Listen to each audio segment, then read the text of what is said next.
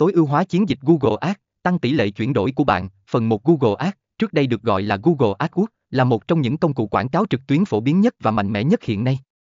Với khả năng tiếp cận hàng triệu người dùng trên toàn thế giới, Google Ads có tiềm năng đưa doanh nghiệp của bạn tiếp cận được nhiều khách hàng hơn bao giờ hết. Tuy nhiên, để tận dụng được toàn bộ tiềm năng của Google Ads và thực sự thành công, bạn cần tối ưu hóa chiến dịch của mình để tăng tỷ lệ chuyển đổi. Trong bài viết này, chúng ta sẽ khám phá cách tối ưu hóa chiến dịch Google Ads để bạn có thể đạt được kết quả ấn tượng.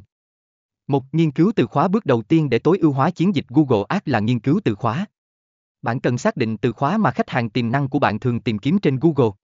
Sử dụng các công cụ nghiên cứu từ khóa như Google Keyword Planner để tìm ra các từ khóa liên quan và có lượng tìm kiếm cao.